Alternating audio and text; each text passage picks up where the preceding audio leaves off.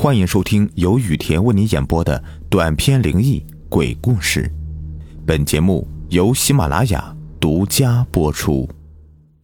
鬼镜下集。我很好奇，当年究竟发生了什么事情？为什么他的家人会一个接一个的离他而去呢？你刚才说那面镜子打碎过，可我为什么看到的时候镜子是完好的呢？我怀疑是不是马先生故弄玄虚的，可看他万分悲痛的表情又不像，谁会用自己至亲之人的死来制造谣传呢？莫非这面镜子真的是一件被恶魔依附的器具？谁企图破坏它，死亡就会降临这个人。马先生抬起头，缓缓向我道出了那段刻骨铭心却又不忍提起的往事来。上世纪五十年代，刚搬进老洋房的马先生，为了装饰新房，从古董店里面淘来一面镜子。虽不是什么名贵之物，但马先生格外喜欢这样的似真似幻的镜面，泛黄的画面有种怀旧的情调。镜子挂在了进门的走廊上，每次出门，马先生都会在镜子前面整理一下衣襟，低头查看一下油光光的发型是否完美。这面镜子为马先生的事业带来了好运气。他的生意蒸蒸日上，对家庭的关心却越来越少。一个月以后，九岁的女儿俊如突然得了重病，连续五六天的高烧不退，吃了大夫开的药方，可一点效果都没有。俊如迷糊中尽是说一些奇怪的话，有时候会突然在梦中大喊：“别抓我，别抓我！”俊如日渐虚弱，心疼女儿的马太太到处求医。倒是家里的女佣老妈子的一句话点醒了马太太。太太呀，看大小姐病成这样，你说会不会是中邪了呢？女佣老妈子的祖籍在浙江一带，当地有这么一种说法，就是说，有时候小孩子照了镜子以后啊，这魂魄会离开身体，就会有类似倦如的病症，高烧不退，以及说一些不像孩子该说的话。马太太虽然是半信半疑，却对鬼神之说也有着三分的相信。那有什么办法吗？这个我就不知道了，要找懂招魂的道士过来才行啊。老妈子说道：“这一天半日的，上哪儿去找道士？”啊马先生经过生意伙伴介绍，请来了一位会招魂的高人。此高人住的离马先生家并不远，当日。就赶来为卷如设台招魂了。此高人姓谭，年近花甲，身板还算硬朗，具体叫什么已经记不清楚了。马先生只记得大家都叫他谭爷。说是高人，用现在的话来讲呢，其实也就是比普通人多读了几本专业的书而已。他所谓的招魂术，如今的马先生也是了如指掌。谭爷先是在俊如的房间里面用红布铺了一张桌子，桌上摆好两只香烛。他问了俊如的生辰八字，写在一张红纸之上，置于红桌，将一碗水压在红纸之上。随后他口中念念有词，把那碗水端起，走到门口，转身开始用手泼洒着碗里的水，边洒边往俊如躺的床边走过去。他忽然怒眼圆睁，对着窗外大喊道：“大官归来！”大官归来！大官速速归来！待水泼尽之后，他也擦擦汗，对马先生说：“你女儿的魂已经招回来了，但她身体虚弱，需要调理。这段时间里，你切记不要再让她照镜子了。过几天呢，就会慢慢的好起来的。”马先生听罢，这才松了一口气，好吃好喝的招待之后，奉上酬金，送走谭爷。一晃三日，俊如的病不见起色，反而越发的严重了，整宿整宿的咳嗽起来。于是马先生再次的上门请教谭爷。谭爷沉思片刻，说道：“这种情况我倒是头一次见呐，看来你要带他去拍一次照。”拍照？马先生听的是一头雾水。洋人那玩意儿。据说可以把魂魄封在相片上，只要拿到了相片，你女儿的病自然就会好了。听谭爷这么一解释，马先生觉得有点道理，于是就请了照相机来家里拍照。马先生抱起病中的女儿和妻子以及小儿子，一同拍了张全家福，希望这张照片能够让一家人都平平安安的。拍完照之后，照相师私下问马先生：“，先生，您的女儿是不是已经发烧好几天了呀？”马先生微微颔首，叹了口气：“，是的，已经十天了。我找你来拍照啊，就是为了……”帮他找回魂魄的照相师是一个留洋归来的年轻人，一听到回魂这个事儿，不由责备道：“孩子得病了，怎么不去看医生啊？身为人父母，居然还相信这样的旁门左道，这不是在害孩子吗？”哎呀，可我们都带他去看过医生了，吃了好多药都不见效，连日发烧，还胡话连连的。马先生为难的说道：“哎呀，我弟弟。”曾经也得过类似的病，就是因为耽误了治疗才病死的。后来我在国外的书上面看到，这种应该就是肺病的症状。如果不及时进行治疗的话，小孩子死亡率是相当高的呀。你们还是赶紧的带他去看看西医吧。听了照相师的话，马先生立刻备车。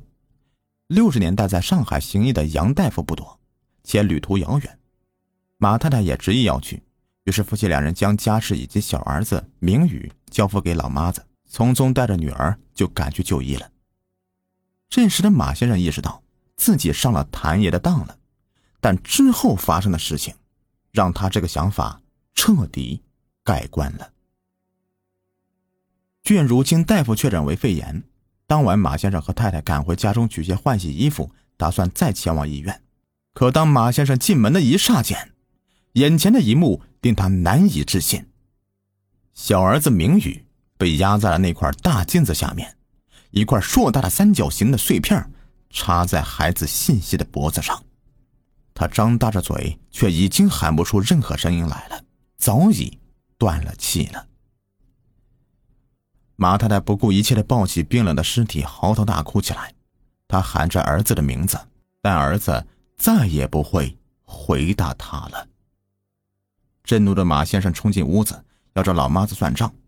宽敞的厅堂里，老妈子背对着大门，一动不动地坐在藤椅上，西下的夕阳映出她金色的轮廓。我让你看管明宇，怎么变成这个样子了？马先生气急败坏地责问道。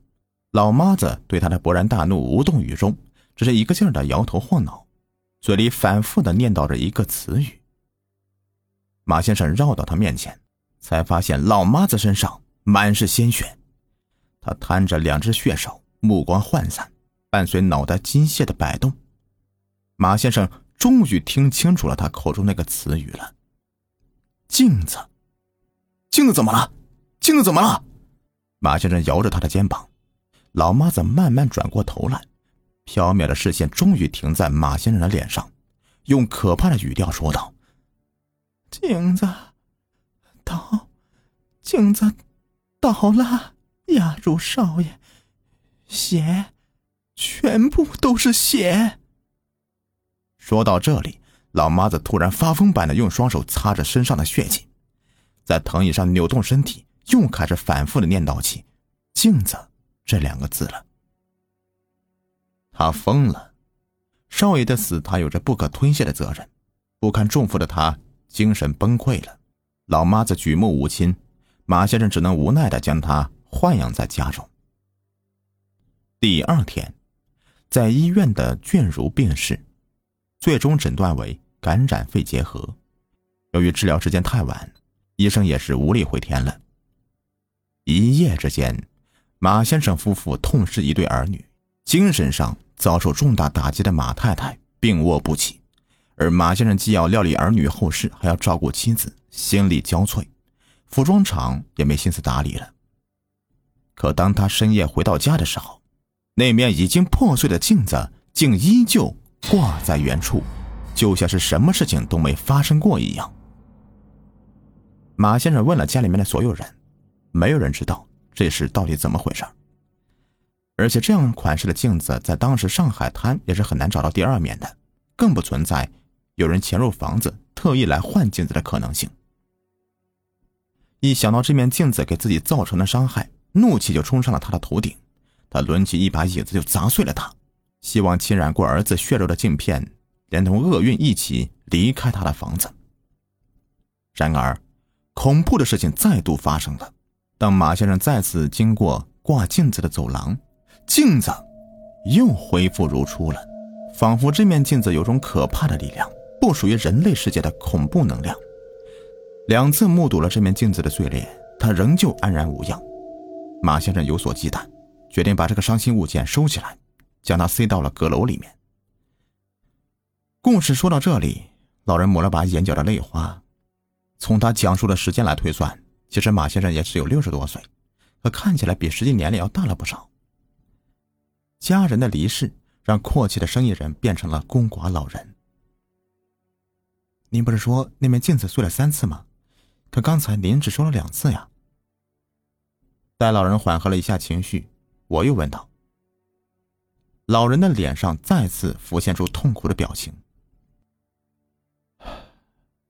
第三次，他莫名其妙的从阁楼上面掉落下来。正巧，我太太就站在下面。之后的故事我都能猜出大概了。马先生把镜子和他妻儿的照片一同封禁在了壁炉里。”雕以桃花阵邪，他极力回避这段痛苦的回忆，独自搬来了这个小镇，想找出所有可怕事情的缘由。看来一切的传说都是真的，我心里隐约有几丝怀疑，不过并没有对马先生讲，只是留下了那张他的全家福。马先生，你放心，镜子的事情我一定会替你查个水落石出的。我拍胸脯保证道。虽然我对鬼神之说心存敬畏，但碎掉的镜子会自己还原，打死我也不相信。一定是有人动了手脚，但这个人这样做的目的是什么呢？这个人又是谁呢？我想到一个人，出现在马先生的事故中，而容易被忽视的一个人，就是那个监管不力导致马先生的小儿子名誉夭折的女佣。她真的疯了吗？还是为了逃避责任，故意装疯卖傻呢？找他谈谈，或许会有所发现的。我现在越来越觉得，这面诡异镜子的背后，需要破解的不是邪术，而是一桩人为的命案。我回到老洋房，在附近私下打听了这位女佣的下落，但据说她在马先生搬走之后没多久就过世了。几位和女佣熟悉的邻居老人告诉我。在临终之前，这位老妇不停的说着“对不起”之类的话语，似乎死亡是无法弥补生前的罪过的，至死眼睛里面也都是泪水。如果他没有做过什么亏心事儿，又为何要道歉呢？我猜当年明宇的死不只是女佣看管不力这么简单，当年一定是女佣在镜子上动过什么手脚。这时候，一个电话几乎让我疯狂，他彻底堵死我的调查思路。是老钟打来的电话，他惊恐的声音从听筒里面传出来：“小王，那面镜子回来了。”什么？我简直不敢相信自己的耳朵。被老人砸碎的镜子，居然一丁点事都没有，被人又拿了回来。老钟又重述了一遍：“如果几十年前的事情是女佣动的手脚，那么眼下发生的事情又是谁在？”捣鬼呢？十五分钟之后，我站在老洋房里，古镜表面没有一丝裂痕，深红色的浮雕镜框比发现时更加的破旧了，能看出有人刻意把它又拼了起来。我抚摸着光滑的镜面，镜中清晰的照出我手指上褐黄色的老茧。大胆的假设闪过我的脑海：有人修好了这面镜子，又拿了回来。我斩钉截铁的说道：“谁会这么做啊？这这不是吃饱了撑的吗？”老钟表示不可能。哼，是一个人想要把杀人的罪行嫁祸给老洋房里的诅咒。我故意提高了嗓门问道：“老钟，你说是不是啊？我不知道。老钟额头上面渗出了汗珠了，一声不吭的往地上一蹲。我接着分析道：“现在这面镜子的镜面和炉壁里发现时的不一样了，明显是今天才照着镜框给配的。这倒让我想起了原来住这里的马先生一家发生的惨剧。当时也是有人偷偷的收起了碎掉的玻璃片，照着碎掉的样子配了同一样的玻璃，装进镜框里。难怪那个镜框上会有不少裂痕，只要一用力气，就能轻而易举的把镜框脱卸下来。”就像这样，我把手里的镜框一拧，轻松的把玻璃抓在手里。哎呀，你弄坏这面镜子，小心报应啊！老袁的下场你也看到了。老钟恐吓着我，我终于说出了埋藏在心底已久的念头：老袁是被你害死的吧？我看过装吊灯的地方，如果不是有人卸掉了所有支点，吊灯根本不可能掉下来。而当时只有你和老袁两个人在这个房间里。我为什么要害老袁？老钟打断道：“我听老袁的家属说，老袁过年回家的时候告诉他们，你赌博欠他的债一直都没还呢。在施工期间，工人休息之余的确是无聊的，难免有人会小赌一把。可我想不到这会成为老钟杀人的动机。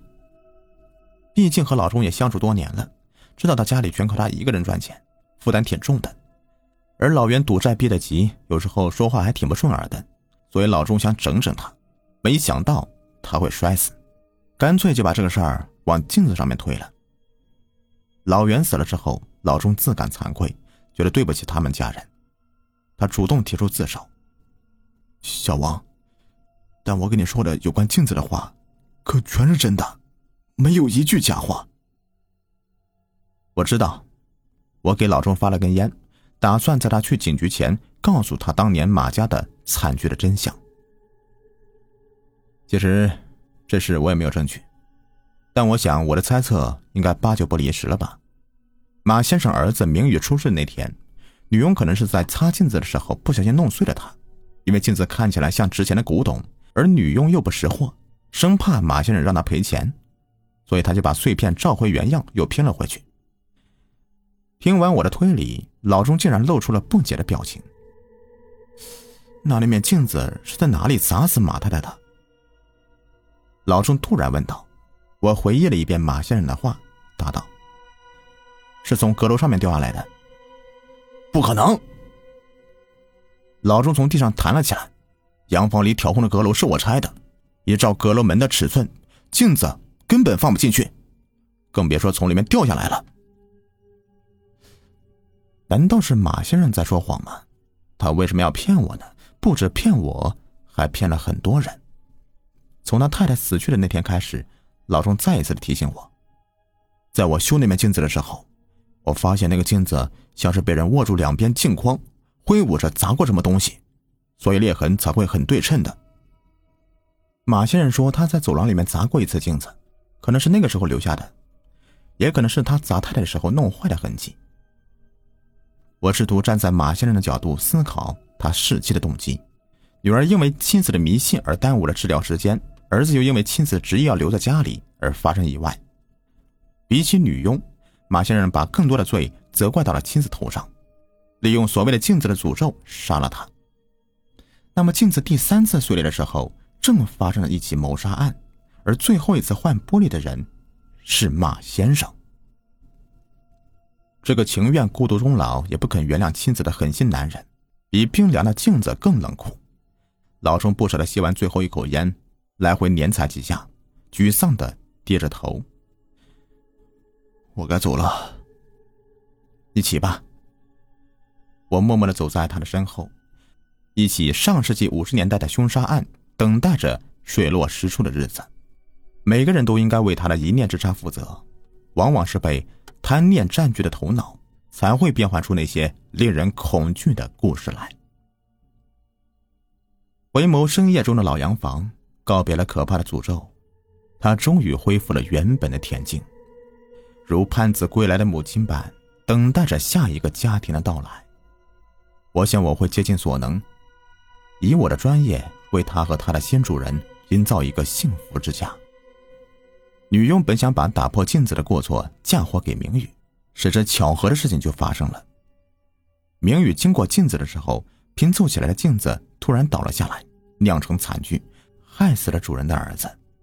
这个打击令女佣耿耿于怀，她永远也无法原谅自己的过失，所以每次只要在镜子破碎的时候，她都会重新的配好新的玻璃。